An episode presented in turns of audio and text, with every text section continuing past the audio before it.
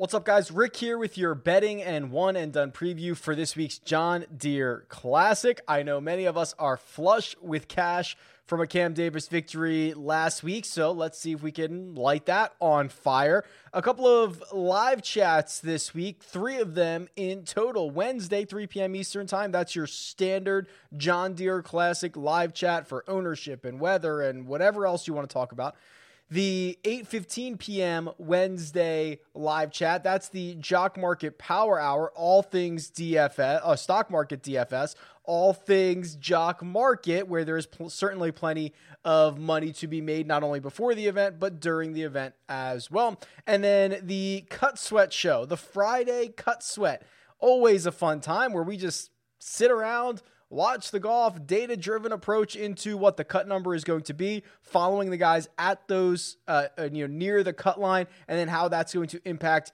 the five of six number the six of six number and all the things that are going to determine how good your weekend is okay that is scheduled for 4 p.m eastern on Friday, uh, and it is certainly subject to change. Make sure you get the notifications when I go live because I'm going to try to time it for you know the best time of of Friday afternoon, depending on what the cut number is at at the time. So bear with me on that one. Uh, but for now, let's jump into this week's bets and one and done.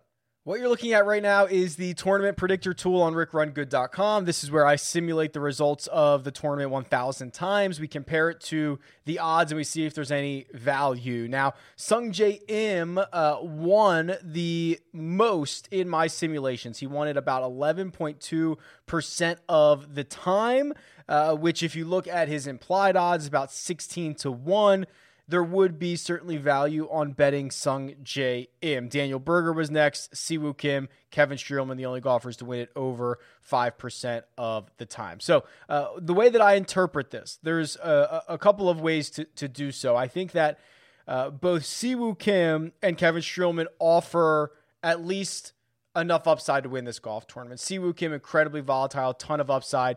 Um, you know, no problem running him out nearly anywhere, especially in a field like this. And then Kevin Streelman, you know, despite the miscut at the Travelers Championship, has been phenomenal. And the one thing that he has really steadied has been the putter. And if he's able to marry the long term ball striking with the short term putting, this is a field he should absolutely contend at. It's a field uh, composition that we've seen him contend at before. So I certainly don't mind Kevin Streelman 28 to 1. If you shop that, um, let's see what you can get him at.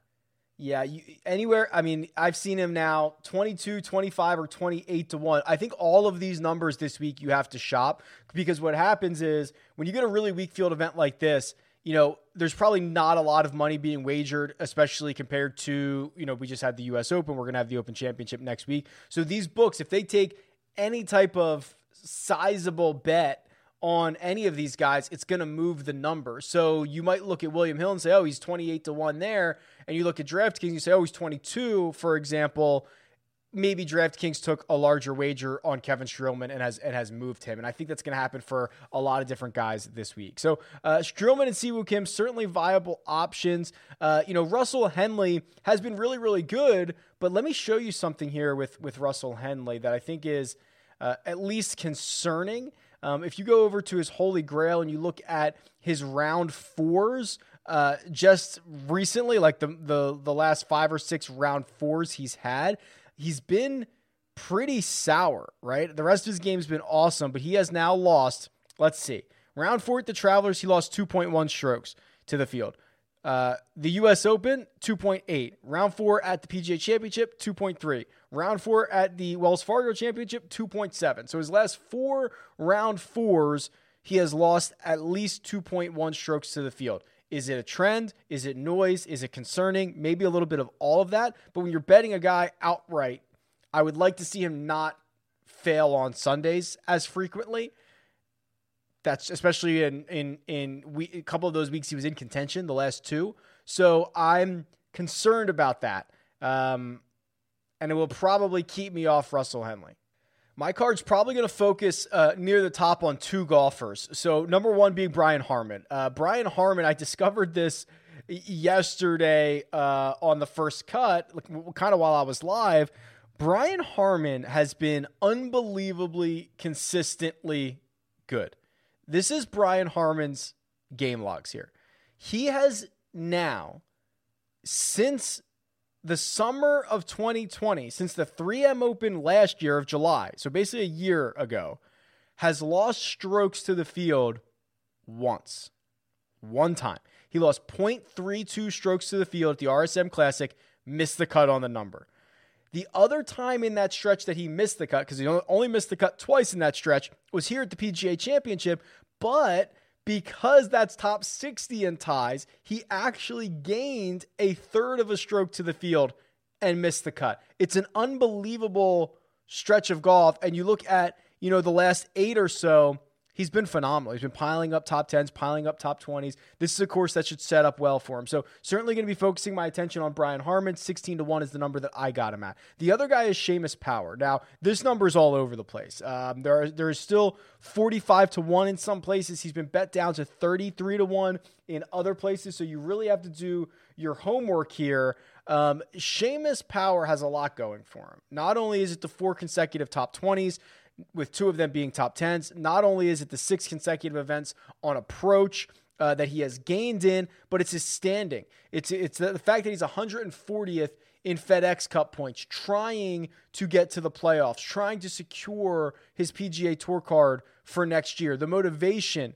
for all of these guys is huge. But Seamus Power can see the light at the end of the tunnel. He's got he's got the great results coming in, and you know you start to consider what is his schedule going to look like? He doesn't have full status. Well, he's not going to play the WGC. He's not going to play the Open Championship. He's probably going to have two more cracks at this, right? After this week, maybe he's maybe has uh, 3M. He maybe has the Wyndham, assuming that he's going to get either a sponsors exemption or play his way into those events. Like that's it. He's got two or three starts left, seemingly, on the PGA Tour to earn enough points this season to get into the playoffs. So there has never been uh, so much motivation for Seamus Power as he's so close. So that's that's going to be my attention at the top of the board, and then I'll probably just sprinkle some guys in the mid to long shot ranges. My two favorite long shots are probably Kramer Hickok. He's seventy to one. He you know. Um, had that battle with Harris English two weeks ago, made the cut last week. This is a course that, for whatever reason, whatever you want to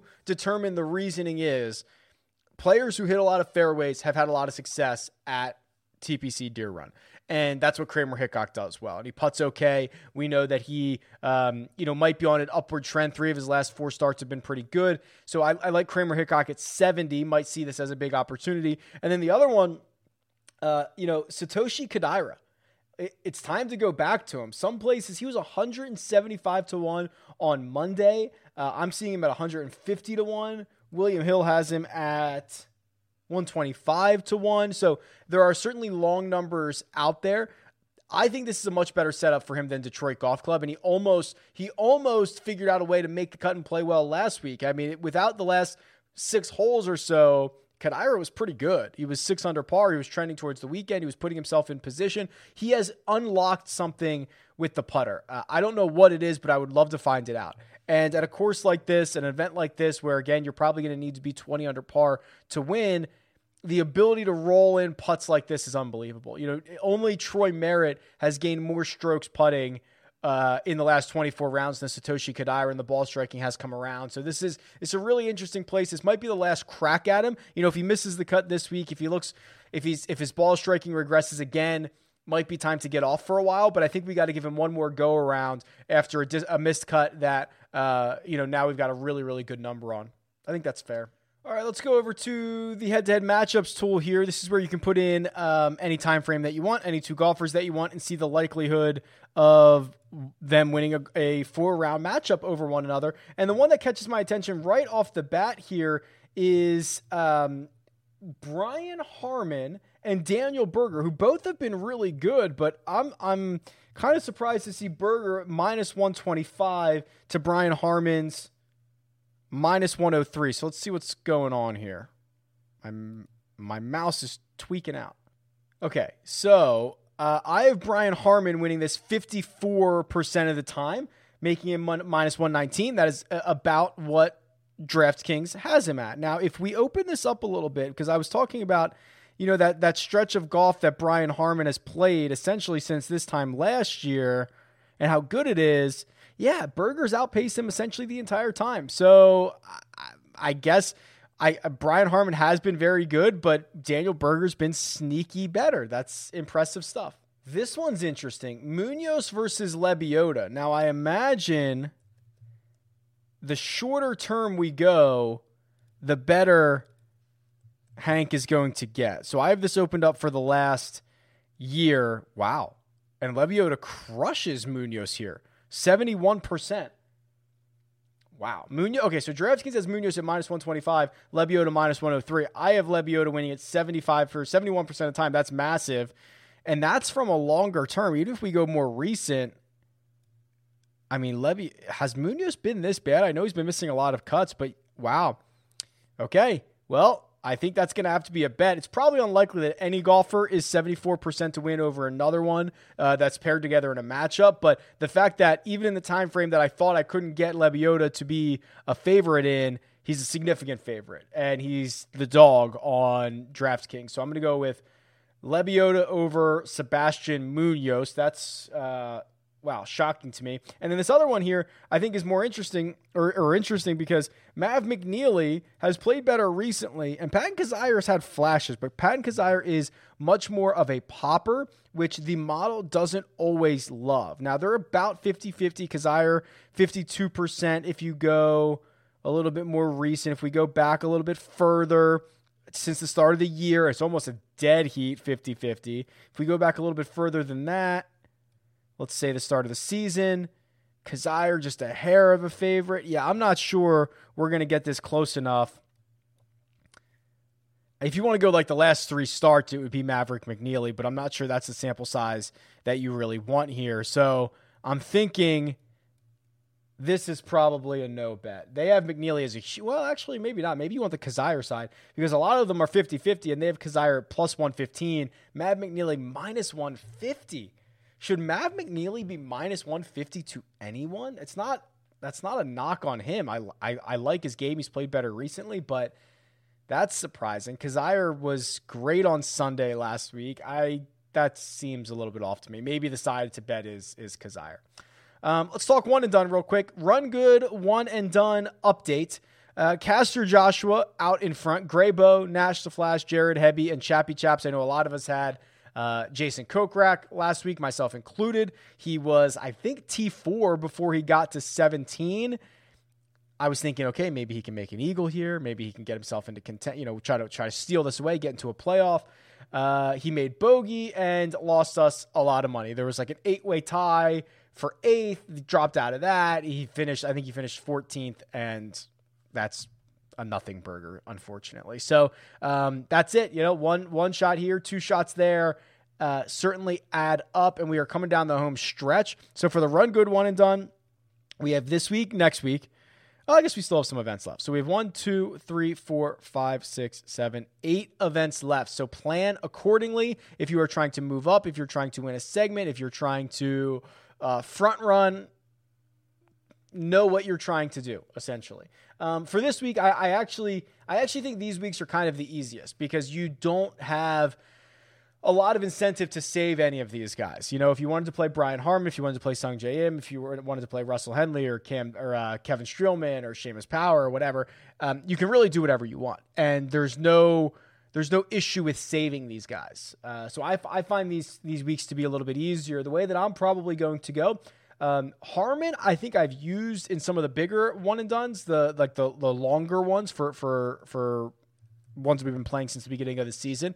I've probably burned Harman in a couple of these, so I'll see if I have him available. If I have him available, I'll run him out. Uh, outside of that, uh, I think Streelman's fine, but I'm I'm pretty enamored with Seamus Power. You know, this is a guy that we've been talking about for months now and how he's been splitting time between the Korn Ferry and the PGA, and he's been playing well, and now he's playing great up here. He's doing it in a very sustainable way, and I maybe I'm overblowing the um, the motivation factor, but I really think this is a week that Seamus Power has to understand. Literally every shot matters. That is something that they feed us. You know, the last week at Wyndham on the coverage where they're like, oh, every shot matters over the course of a year. It really does now for Seamus Power. So I think we're going to get a full on grind effort from him. Hopefully, the game is in the same shape that we've seen it in the last couple of starts, and maybe he can make a, a run at this thing. So um, that's where I'm, I'm pretty. If I if I've if I have Harman, I'll use him. If I don't, I'll use Power. That's that's basically where I'm going. If you need to go further, which I doubt you do, because all of these guys should be available to you, and all of these guys should be, you know, I think the ownership's going to be pretty spread out. I don't even know where you would go after that. Um, probably Streelman would be my third option. Probably Glover, four, or Siwoo. You could just take a flyer on Siwoo and understand that you're getting high risk, high reward, but I don't think that's the worst play in the world. Um, but yeah, I think it's a pretty straightforward week. I think it's $1.3 million up top. Next week, obviously, the Open Championship is going to be a huge purse. And then we're going to have a sprint with, uh, there's going to be another WGC. We're going to start the playoffs. There's going to be a lot of money to be had. And there's going to be a lot more difficult decisions to be made than this week. Okay, let me know what you think. Tweet me at Rick Run Good. Leave a comment below. Best of luck this week, and I'll talk to you guys soon.